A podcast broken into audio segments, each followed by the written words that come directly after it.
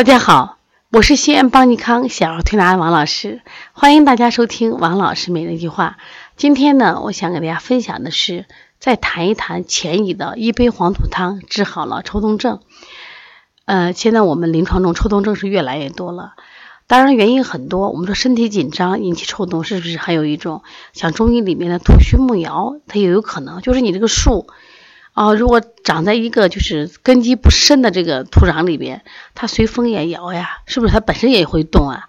所以说，在这样的情况下，那我们来看看啊钱乙是又怎么样用黄土汤来治好抽动症。是这样，钱乙大家知道是我们国家宋代的一个著名的儿科医生，他同时也是一个太医。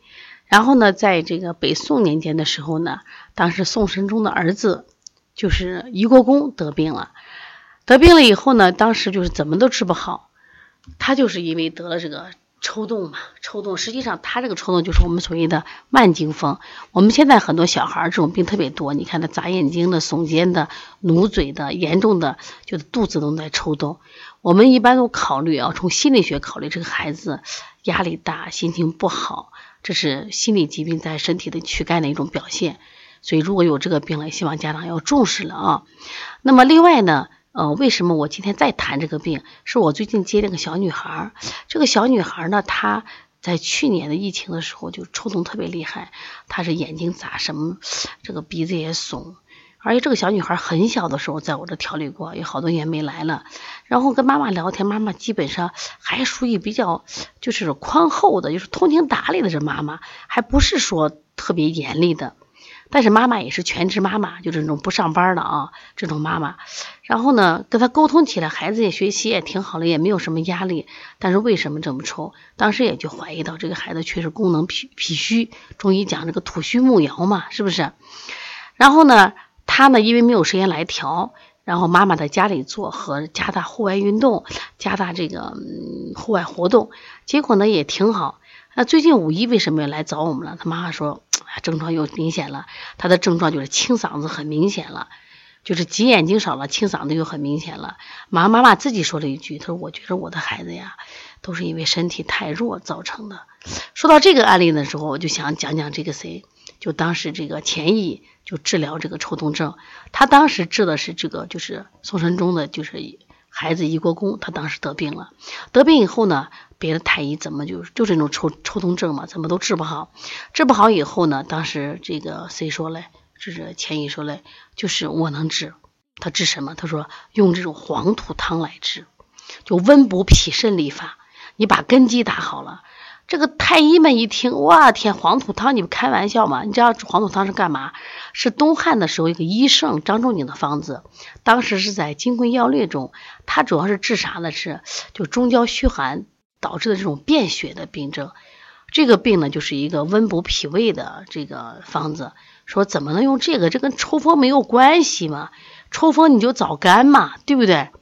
人们都就怀疑的眼光看钱乙，钱乙说这个没有问题啊。你们都认为这是啊肝经的风动，其实它本源是啥？本源是这种脾虚啊，土虚木摇。那主要看结果呀。结果以后呢，人家这个。这个于国公小朋友好了，知道吧？人家吃了黄土汤又好了，然后呢，这个这个宋神宗特别高兴啊，这个这就是再次召见什么呀？这个钱乙啊，把钱乙大大的夸了一遍。实际上，这就是我们中医的这种五行的相生啊相克的原理。所以我跟你讲，现在小孩抽动症啊，多的是什么情况？多的就是这种小孩脾弱虚弱的。其实为什么会脾弱虚弱啊？我们现在小孩因为他不运动，所以他身体的机能差。第二个呢，现在的小孩不开心，从小哎呀学的多，懂得多，不开心。第二个呢，第三个呢就是作业多，压力大，攀比，所以这小孩都不开心。所以说他整个身体都处于一种紧绷的状态，随时都会爆发。那么再一个就是小孩有暴食暴饮啊，过年节啊都吃特别多，暴食暴饮又不运动，所以小孩特别容易伤脾胃。总体来说还是脾胃太差了。所以这个妈妈说的话，觉得我孩子好像脾胃一好，他这个抽动症就轻了。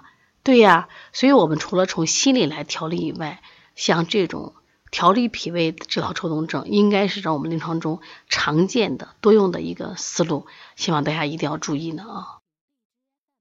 这是非常重要的啊。因为这个前移的很多案例都对我们很多启发，也希望大家把这个黄土汤好好看一看啊。黄土汤呢，其实在网上这个方子有，它就用了甘地、甘地黄、白术、附子，附子是炮制过的，阿胶、黄芩各三两。造心土半斤，它其实主治的是啥？阳虚便血、大便下血啊，大便下血、先便后血或吐血、流鼻血，以及妇人崩漏、血色暗淡、四肢不温、面色萎黄、舌淡苔白，实际上就调脾肾了，就温阳脾肾的。那么实际上我们也可以用于调理这种小孩脾胃虚弱啊，也是可以的。那么这个。典型的案例啊，它确实非常成功的。那至少以后我们在调理这种抽动症的时候，你看对你有没有启发？如果大家有问题的话，可以和我们联系啊。啊，也希望呃我们这种分享能帮助更多的人。